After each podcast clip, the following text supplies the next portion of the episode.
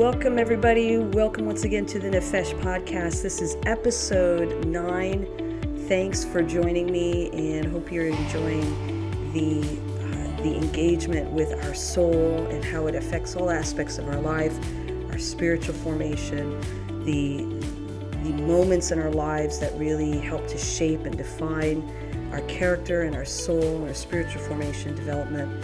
And uh, I'm so glad you're with us. We have so many more good things to come and really great conversations with people. So many great conversations with people yet to come. You know, there's a there's a famous quote that we actually tend to get wrong, and we do that by simplifying it. We we take the quote by Lord Acton and we simplify it by saying, "Power corrupts." and absolute power corrupts absolutely. Well, the actual quote by Lord Acton is power tends to corrupt, and absolute power corrupts absolutely. And that word tends is really important. There is no doubt that absolute power corrupts absolutely, meaning anytime somebody has absolute power, it will not only corrupt them, it will corrupt everything around them. It dictatorships do not work even when the person has uh, has the best interests or people's interests in mind. It it absolute power in that you control everything. A person controls everything, even if the person has the the other person's best interests in mind, will never work and it really stems from in Christian theology, in, in the biblical narrative of the book of Genesis, with the fall of humanity, the fall of Adam and Eve. You know, when we look at the narrative that is in the book of Genesis, the first book of the Bible, we see that early on in Genesis chapter 1, God gave Adam and Eve power. He gave he gave these humans power to govern. He made humanity in his image, which is an incredible power in and of itself. He breathed into them the breath of life. He fashioned them with his hands and he created them in his image and he then gave them power and authority to rule. He told the first humans that they were to go and, and subdue the earth and multiply in it. He gave God gave humanity the power to manage the earth. And he gave them incredible power to create life, which is just a whole incredible thought in and of itself. The, the, the ability to create human life with two people coming together is such an incredible, incredible act of power. He gave humanity the power to subdue the earth, the authority to subdue the earth. He made humanity in, in his image, and he gave humanity the ability to create life. To no other creature did God give such power. And it almost makes you wonder why he would have entrusted humanity with such great power and ability. I find it interesting that in Genesis chapter 1, God creates everything by speaking it into existence except humans. Through the power of his word, he creates everything. There is it's like an effortless thing where he just speaks and things come into existence all but humans. Humans, he intimately creates and fashions from, from the dirt, from the dust of the ground. Well, we see throughout Scripture how how much throughout the Bible, both in Psalms and Proverbs and in the book of James, how much power there is in in speaking in words. Proverbs talks about the in the book of Proverbs it talks about how there is um, so much power in the tongue. It, it it has the power of life and death. In James it talks about the tongue being a restless fire, a world of evil, that it has the power to destroy. There is something about our God created ability to speak, our words, to communicate that Words have the power of life and death to destroy, to create, to uplift, or to tear down. And I think there is part of that idea of humanity being created in God's image and this connection to to our words and how much they have the the ability to create, to to bring life or to bring death. And studies have, have proven this for many, many years how much words have power. That encouragement, as some have said, is oxygen to the soul.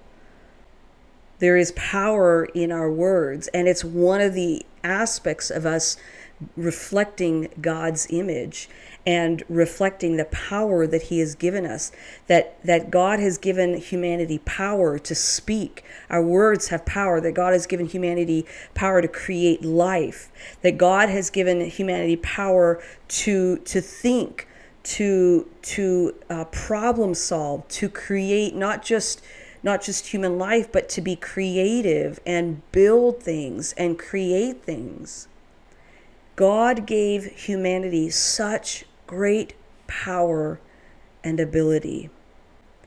And again, when we look at where we are now as a society, you almost wonder why.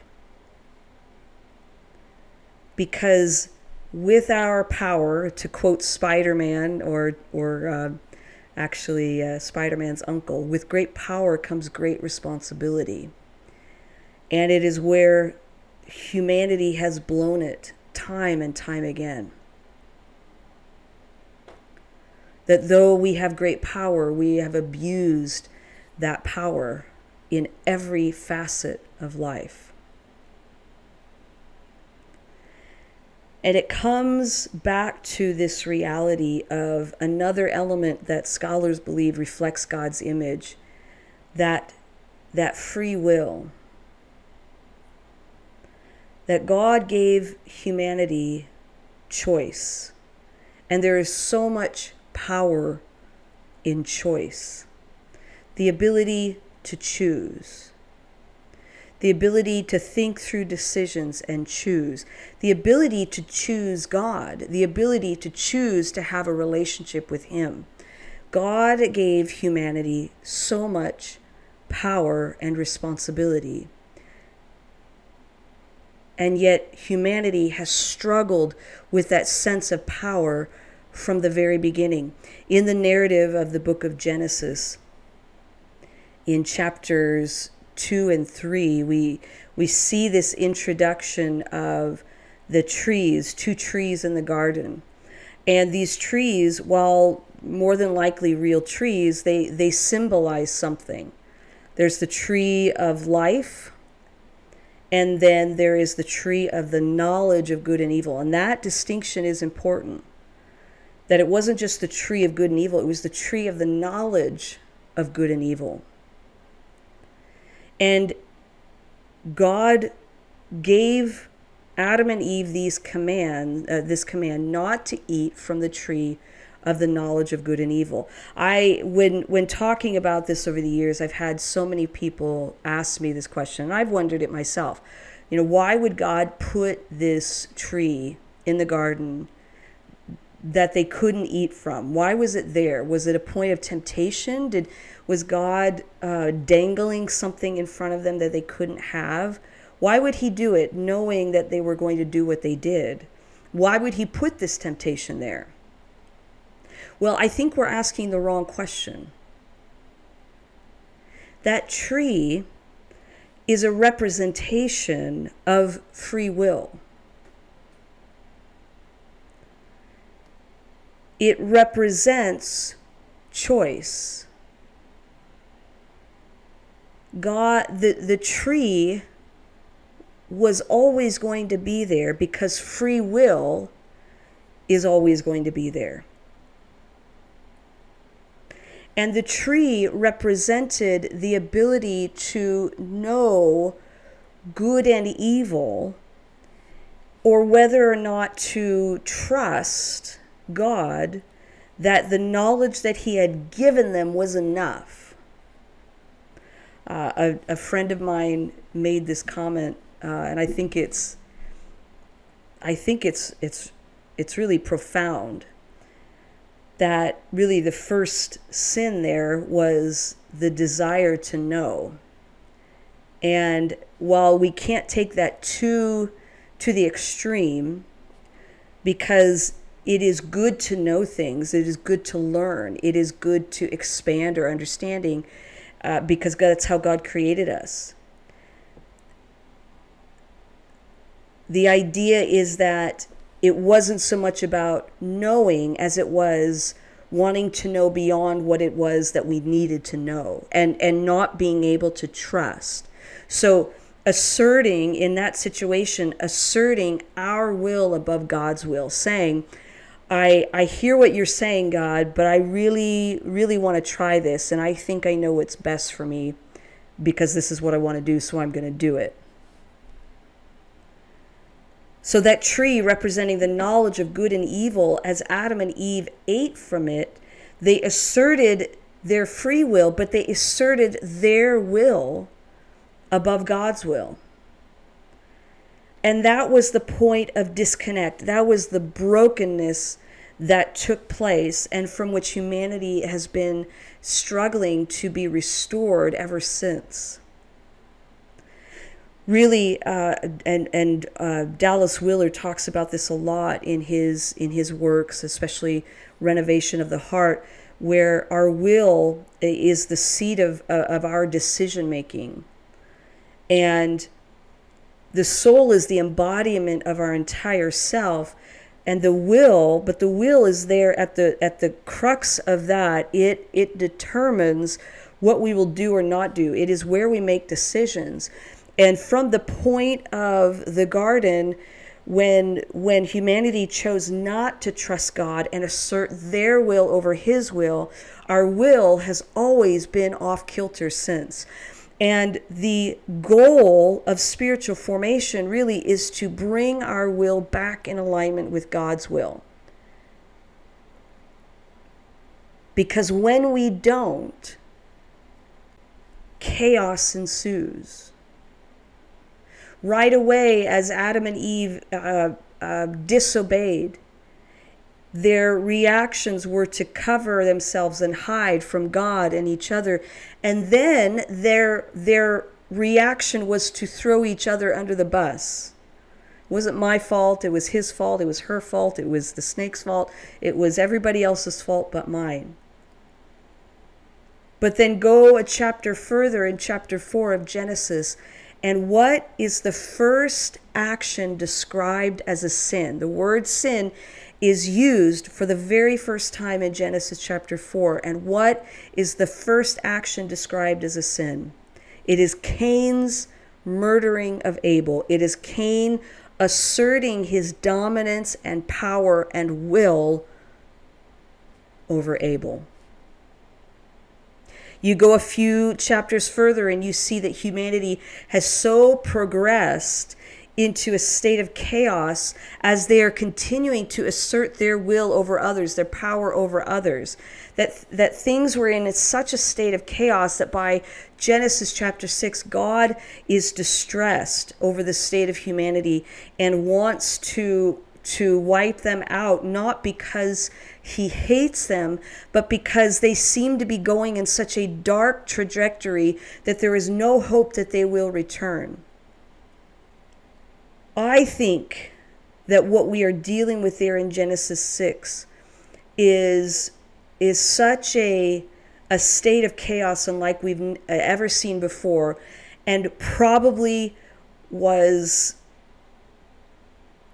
was similar to what we see in Genesis 4 the murdering and the dominance of, of one human over the other. By the time we get to Genesis chapter 11, the story of the Tower of Babel, we see the negative consequences or the negative results of what happens when people come together for bad intentions to assert their will, their desires, their wants. And in Genesis chapter 11, they desire to build a tower to, to the heavens. And it's it's not that building a you know a, the empire state building so to speak or building a big structure was bad. It was that their intentions were bad. Their hearts were still uh, intent on their own dominance and power. Attempting to overthrow really to reach heaven to overthrow heaven possibly if you go back throughout the Bible, and if you just, you don't even have to look at the Bible, you just look at history, we see what happens when our desire to control and have dominance over others, what happens if it's unchecked. Our desire to control, our desire to manipulate, our desire to assert our will over others. It is the thing that is that humanity is constantly struggling with and struggling against. Power tends to corrupt, and absolute power corrupts. Absolutely. This is where humanity is in desperate need of a regenerating of the soul, of spiritual formation, and of surrendering our will consistently to God's will. Andy Crouch, author and speaker, he wrote he wrote a book called Culture Making: Recovering Our Creative Calling and he attempts to redefine or maybe reclaim power.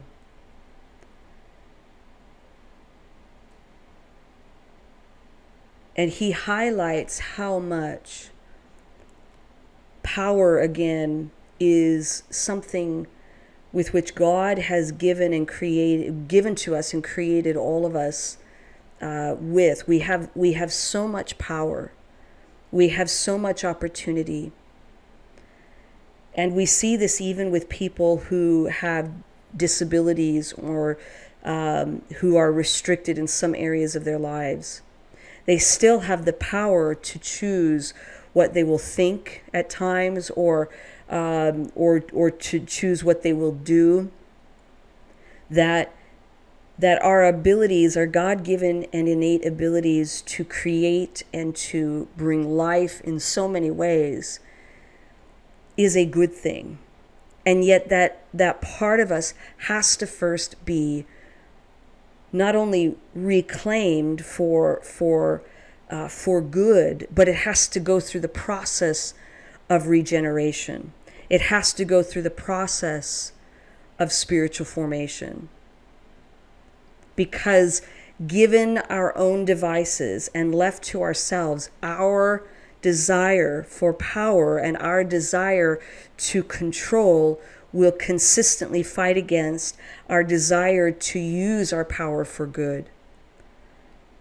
Years ago, when I was teaching on this concept of free will and and um, the narrative in Genesis, I had a student who spoke up and he said, Why did, you know what, why did God give us free will? He should have just made us robots. And I understood his frustration. There are times when it feels like, why did God why did why did God give us this power? We have teenagers having babies because they have the power to create life. Unfortunately, there are many situations where people who are unprepared to give life are creating life. And those babies are being born into situations that are awful. Why did God give us the power to communicate and to to speak and to to uh, influence people with our words? When you look back at the great uh, let me take that back. When you look back at the horrible leaders who had great influence over the years and their ability to communicate, their ability to persuade, you it, it, it makes us wonder why would God give us such power when it can be used in such a corrupt way? And as I began to talk with this student a little more, it he shared that he worked in a a mental health uh, actually a, a, a mental facility that was for essentially the, the for extreme cases and those who were criminally insane. And he began to share some horrific stories of what some of these people had done to others. And after hearing his story, it makes sense why based upon his experience, why he would wrestle with why we should have the ability to have free will. Our free will has gotten ourselves into trouble, and our free will has gotten others into trouble. My free will has harmed others, as has others' free will harmed me. The incredible amount of power and ability that we have as humans affects everyone around us on a constant basis. And yet, God didn't give us this power unchecked so that humanity could make just chaos after chaos. He gave us the power and the ability to be part of that regeneration restorative process. And obviously, that first starts with surrendering our lives to Christ. That is that actually is just the first step. That as we we give our lives over to Jesus and allow him to save us, that sanctification process begins in our lives and continues to work in our lives as we surrender daily to Him. Not in an ambiguous mental assent of surrender, but in an ongoing and active participation of the spiritual formation process. The hardest thing to regenerate and be transformed, to, to to be transformed is the will because the will is so strong. And it has to be to be broken, it has to be reformed, it has to be refined, it has to be recreated into the image of Jesus. And as we continue to go through the process of spiritual formation, our wills draw closer and closer to an alignment with God's will so that what we so that what God wants we want. What we want we is in alignment with what God wants. Dallas Willard uh, a, a friend mentioned that that Dallas Willard kind of made up this word uh, wanter. And he said that our wanter W A N T E R, our wanter is broken. The things that we want, it is broken. We want things we shouldn't want. And we don't want the things that we should. And so that wanter, that part of our will, has to be broken and brought into alignment in order for us to want the things that God wants. And the things that God wants are shalom, peace, restoration, the fullness and the recreation and the regeneration of our soul. In Luke, it tells us, especially in the, the birth narrative, this idea of peace on earth and goodwill towards men that the angels in Luke chapter 2 who are dis, who are talking to the shepherds about this miraculous birth this savior they say that we have come to bring you good tidings peace on earth and goodwill towards men that this is what God wants for humanity. He doesn't want a society that is broken. He doesn't want power wars. He doesn't want people dominating others, anyone dominating anyone else. He wants peacefulness and shalom. He wants humanity to be at its best in order to in order to reflect his image in our lives in the book of Judges in the Bible. It is such an awful but important book as it shows how humanity goes off the rails when they are left to their own devices and left to their own desires and wants. And the theme throughout the book of Judges is the lack of leadership. It, says it repeatedly that in those days, Israel had no king. Everyone did what they saw fit. There was no leader to lead them, and they were uh, they were doing whatever they wanted to do. They they um, they took over things. They they uh, unseated people in positions of power, and they set up their own religious practices. They violated God's covenant with them over and over again. And in the very last stories, uh, very last few chapters of of the book of Judges, really just uh, an, an R rated story, awful, awful story of power and dominance and control and an abuse of power.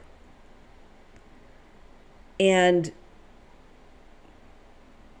a woman is thrown uh, is thrown out like garbage essentially in order for the husband to save his own life.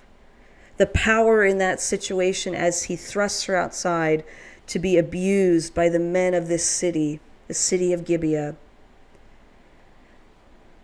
reflects the essence of the chaos in that society. And there's a reason why this is the last story in the book of Judges. It's so awful that it it brings the book of Judges to a close as if to say, things are so bad, we need a king. And this leads us into 1 Samuel, where the Israelites ask for a king.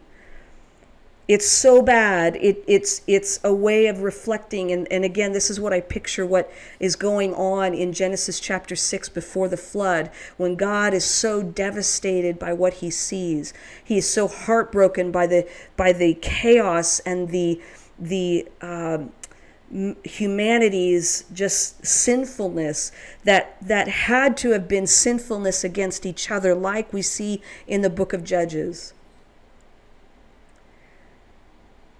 And some scholars when they look at judges they see that even though the word peace or shalom is not necessarily present in the use of its word the fact that it is absent reflects that there is a lack of shalom in this in Israel at that time. The word shalom in Hebrew goes beyond just a state of inner peace.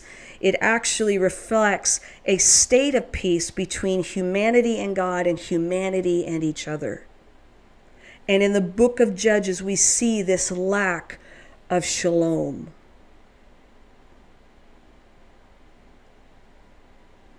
And yet Jesus came in Luke chapter 2 to bring shalom to all humans, to bring the gospel in Luke chapter 4, where Jesus gets up in the synagogue and he reads from the from from the book of Isaiah, Isaiah and he says the spirit of the Lord is on me because he has anointed me to preach good news the gospel to the poor to heal the brokenhearted to bring freedom to the captives, to set at liberty those who are bound.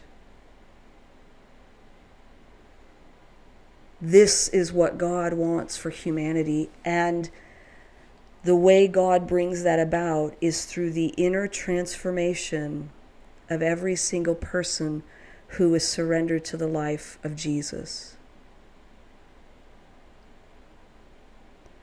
That in order for God's will to be present, as Jesus prays in the Lord's Prayer, your your kingdom come, your will be done on earth as it is in heaven. In order for God's kingdom and his will to be done, God's kingdom and his will has to have to first take up residence and control of my own life in order for his will and his kingdom to be present elsewhere.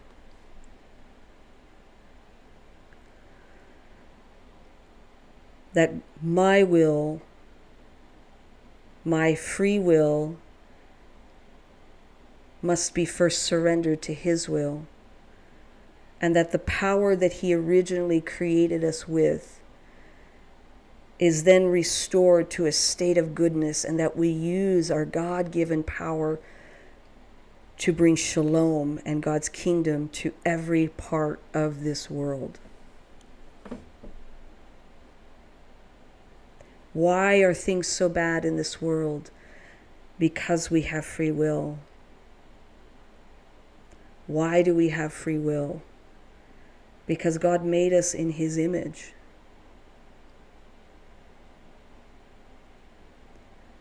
And in order to correct the imbalances of power and the, the dom- domination of others, we have to first be in that process of daily spiritual formation and surrendering of our will to His. Because by ourselves, our own des- des- decisions and desires for power and control will always tend towards corruption. I do not trust myself with my own sense of power. I have to be in a state of surrender constantly because my free will, my wanter is broken. And in order for me to be part of God's kingdom and His solution for this world, I have to let go of my own desire for power and control and allow Him to lead me and guide me so that my power desires are restored and rejuvenated, and that I want what He wants. And when I want what He wants, I will be able to, to, to exist in Him, to utilize His power in my life to impact the world for Him. power tends to corrupt because of our broken will, our broken wanter. But you and I can choose to surrender that brokenness to God and allow Him to transform us so that our souls reflect the shalom that He desires for this world. That is my desire, even though my desire doesn't always desire that. My wanter is just as broken as everybody else. And so I don't always desire that, but my desire is to desire that.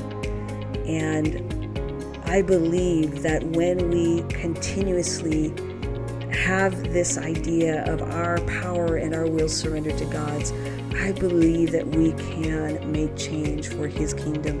I believe that we can see things change and the brokenness of this world and this humanity change as we live out His will for our lives. Well, thanks for listening on this latest edition of the Nefesh podcast, episode 9 and I look forward to seeing you, talking to you next time.